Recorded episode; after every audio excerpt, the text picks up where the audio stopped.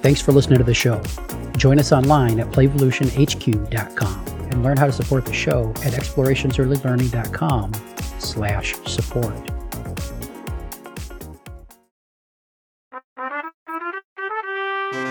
Welcome to Renegade Rules. Kick back, settle in, and let us fill your ear holes with early learning, information, wisdom, and advice. And now, here's Heather and Jeff.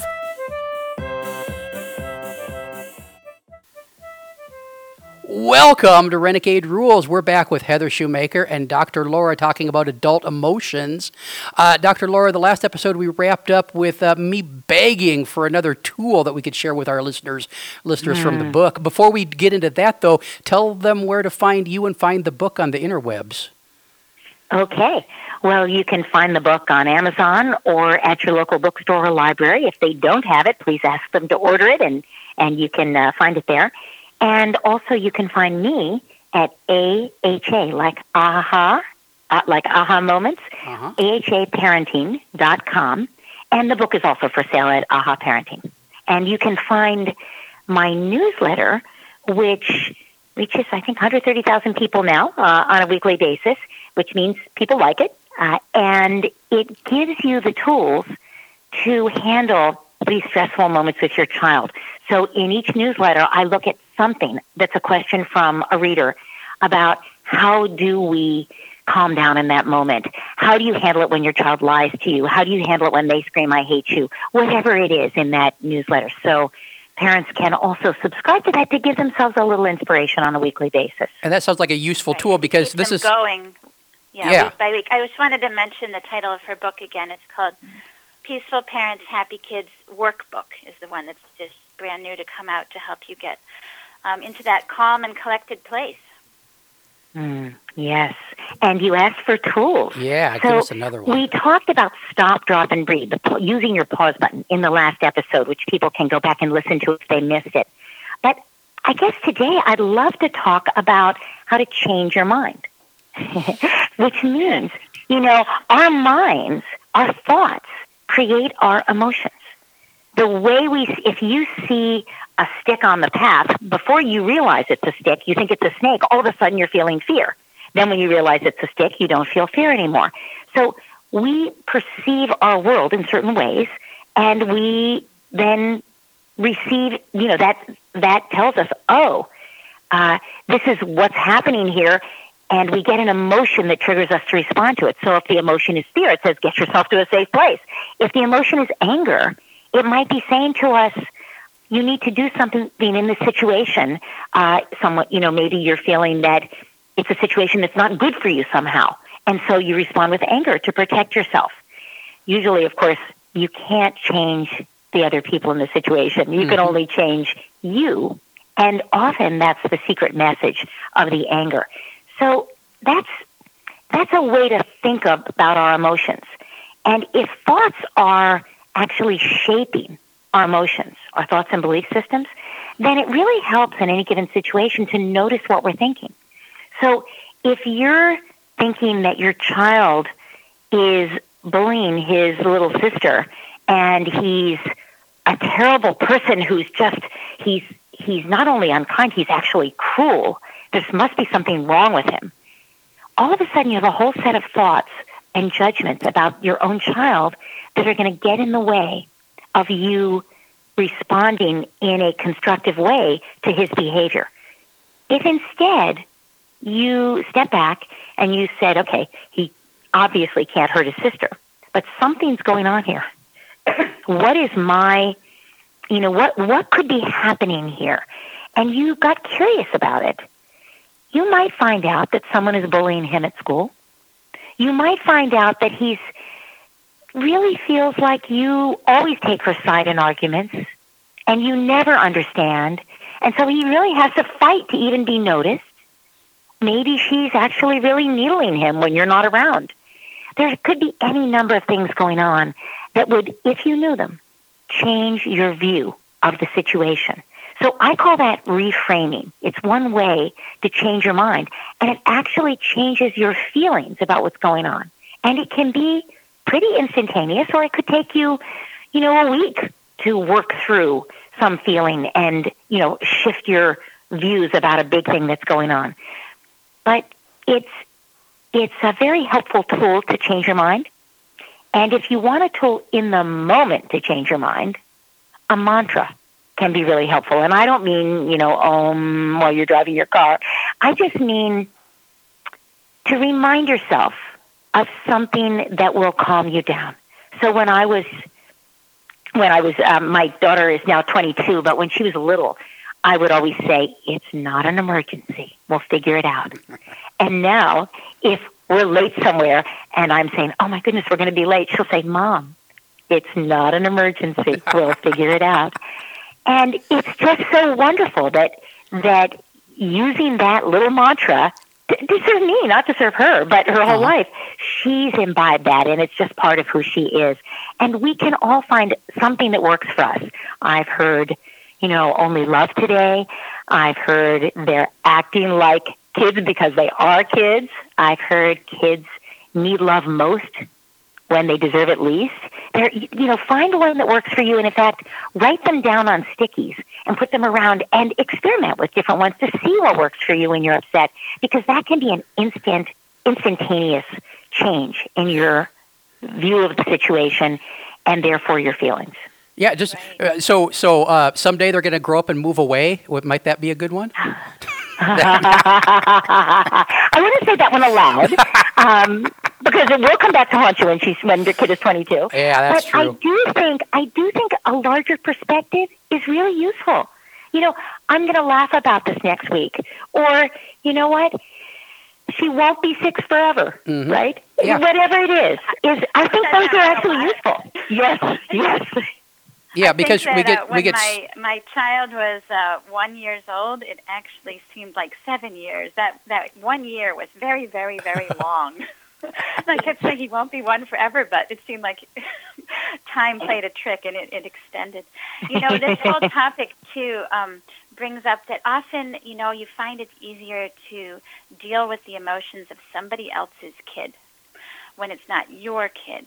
And that's partly because we have all these judgments or things that we carry on and we might have framed uh, you know, you're talking about reframing, but we may have framed our thoughts in a certain way that, oh, um, she's not kind, or oh, she's lazy, or oh, she's whatever it is. But when we're working with another child, so when we see that, then we, we see it everywhere. We work with somebody else's kid, we think, oh, here's a six year old who wanted another cookie and isn't getting it. We just, we don't read into it as much. We don't have all that extra baggage. And so if you look at your own child sometimes and pretend it's the neighbor's kid,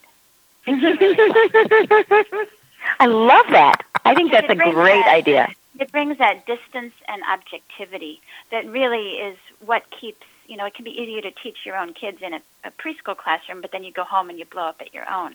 So it's it's partly because you're tired end of the day, but it's also because they're your own and you have these um, sometimes you think you know them best, but sometimes maybe having that distance actually helps um, you see them who they truly are. Yes, that is so true.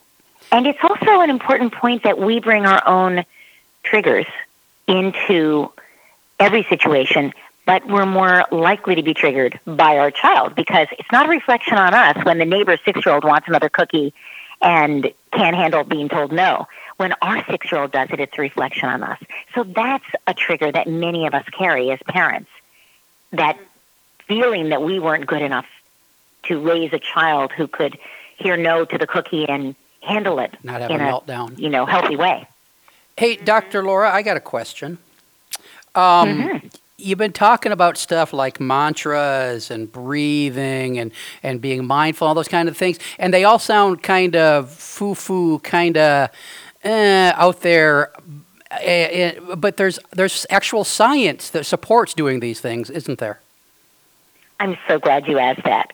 Yes, it turns out there is actual science, and everything I do is research based. So, for instance, we know from scientists that being grateful, gratefulness, gratitude practices mm-hmm. makes you happier. But it turns out that all positive feelings that you savor make you happier. So when you focus on the positive, Uh, you know, when you're looking at your child and yes, she just tracked mud into the house and you're ready to scream at her and you're, if you focus on the negative of, oh my goodness, what am I going to do with this child? Suddenly, your whole body starts to feel like, again, it's an emergency. But if you focus on the larger context, which is, well, she's not perfect, but she's much more than the fact that she just tracked mud into the house. Yeah. She's kind to her brother. She works hard in school. Her teachers love her. She sings as she walks around the house. She's adorable. I adore her. When you focus there, you start to feel better. And the science shows that you bring, you A, your happiness, your health improve, but also your tone of voice completely changes when you go over to her and you say, Sweetheart, look at the mud. Now, if you had done it in, that was a loving tone of voice, right? If you had said, Oh my goodness, look at this mud, what am I going to do with you? Her reaction would not be, Oh, I want to help clean up this mud. Her reaction would be, I just wanted to show you this flower. You mm-hmm. never understand. You don't appreciate me. She would not be feeling like the mud was a problem, she or apologetic about it. She would feel like she'd been attacked, which, by the way, she had. Mm-hmm. Not without reason. The mud is a problem, but she would have felt attacked. Whereas, notice that because you focused on the positive and you tried to pull back and have a little context, it allowed you to actually have love in your voice and humor when you go over to talk to her. And notice you're not shouting across the room, you actually went over. And at that point, what's her reaction? When you say it in that loving way, it's like, oops, oh, mom, I didn't mean to. I'm so sorry. Oh, okay, I just wanted to show you this flower. And then you admire the flower and you say, okay, we always clean up our own messes. I know you didn't do this on purpose. What can we do to clean this up? I mean, depending on how old she is, you'll be grabbing the sponge and tossing her her and grabbing the paper towels or whatever. So notice that the science supports what common sense might tell us all along if we just put ourselves in our child's shoes. You know, one thing when you're telling that story about the mud on the floor, it just reminds me every time a child brings us a big emotion, I like to think of it as an opportunity. Here's our opportunity to be mm-hmm. useful. Here's our opportunity to teach her how to use the broom. here's our opportunity. Oh, look, an opportunity just walked in the door. Here's an opportunity to help a child who's screaming learn how to handle anger. You know, mm-hmm. these are every time there's a big emotion, it's our chance to be useful. And of course, we may not really uh, be joyful at every single opportunity that comes our way. but if we can think of these as opportunities, that's what we're here for. I mean, sure, we're here to give them food and, and shelter and clothes, but if we can help guide them to gain um, emotional competence, that's really our, our, our number one purpose to be parents and teachers for kids. So every time they bring us a feeling or a behavior we don't like, it's our opportunity to shine and guide them further down the path. Yes. And you know, sometimes parents will say to me, it sounds like this kind of parenting is really time consuming. I just don't have time for that. and I think, Okay, I totally get that. We're all overextended. I understand. But really, this might be the most well. The, this might be the most important thing you do all day. And it, and yes, it's long term. Who she turns out to be long term, but even short term, it will make your child happier, healthier, more emotionally healthy, and easier to live with.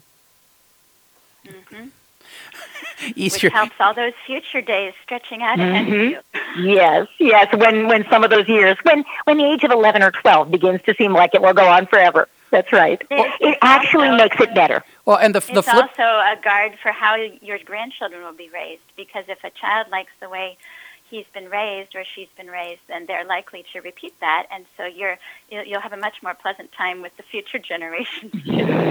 that is true. Well, and you know, often parents ask me, but you know, I love my child. I do anything for my child, but my parents were yellers, and it wasn't a good situation. There was a lot of conflict in our home, and I find those words coming out of my mouth. How can I break that cycle? And that was another reason that I wrote the workbook is for parents in that situation. This gives them the tools to dig deeper into themselves and to actually change their brains. And you know, you asked about the science. we are now learning that the brain will respond to any repeated situation mm-hmm. by changing to be better at that situation. If you play more tennis, the brain will get better at playing tennis.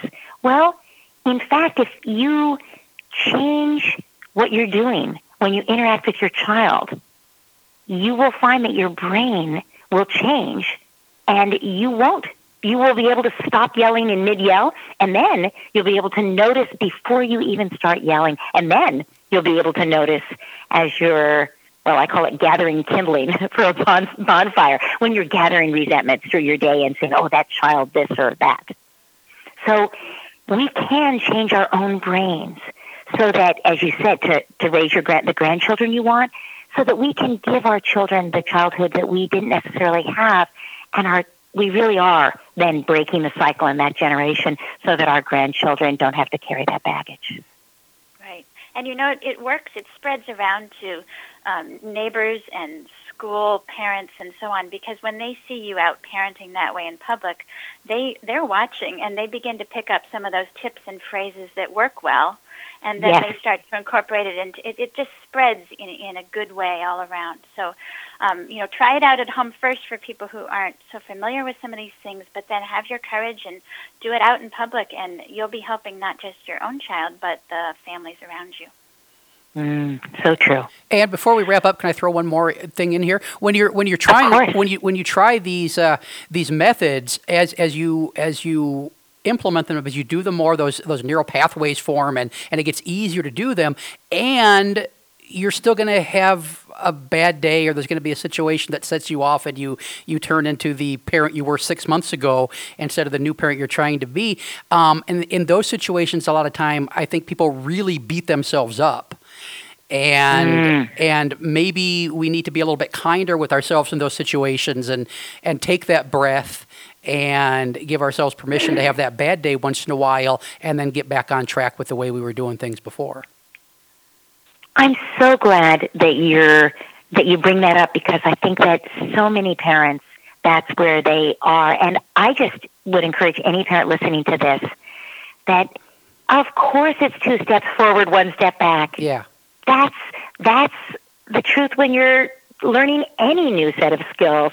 And this is the hardest thing you'll ever do because it's about regu- it's about managing yourself and all your old stuff.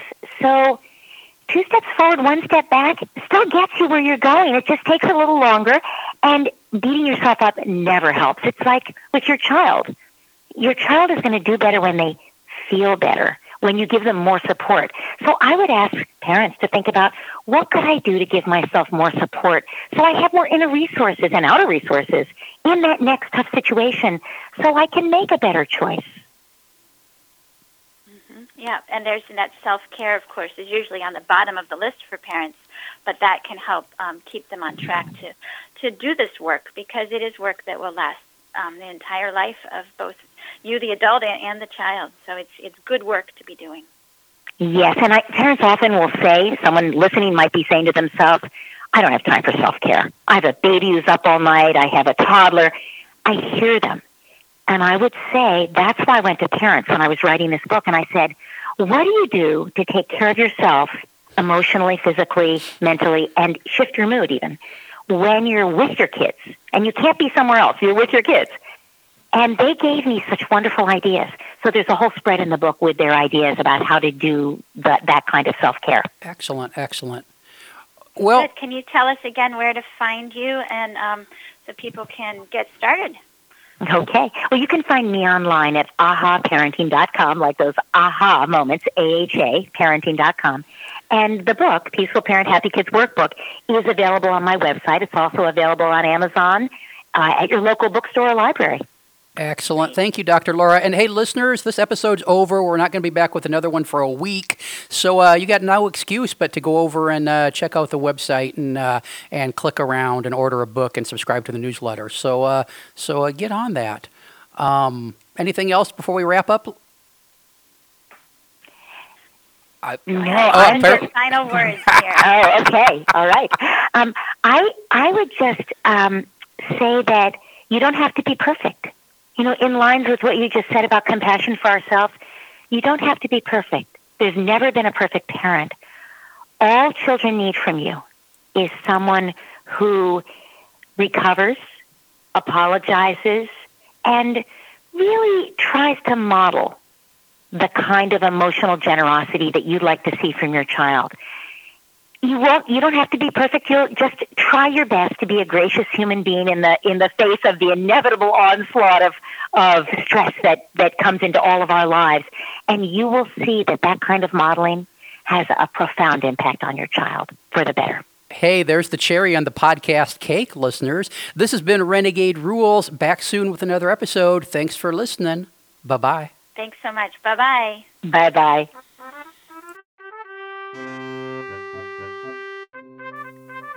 Thanks for listening. We'll be back next week with another episode. Music by Alexander Shoemaker. This has been an Explorations Early Learning Upstairs Studio production. Oh.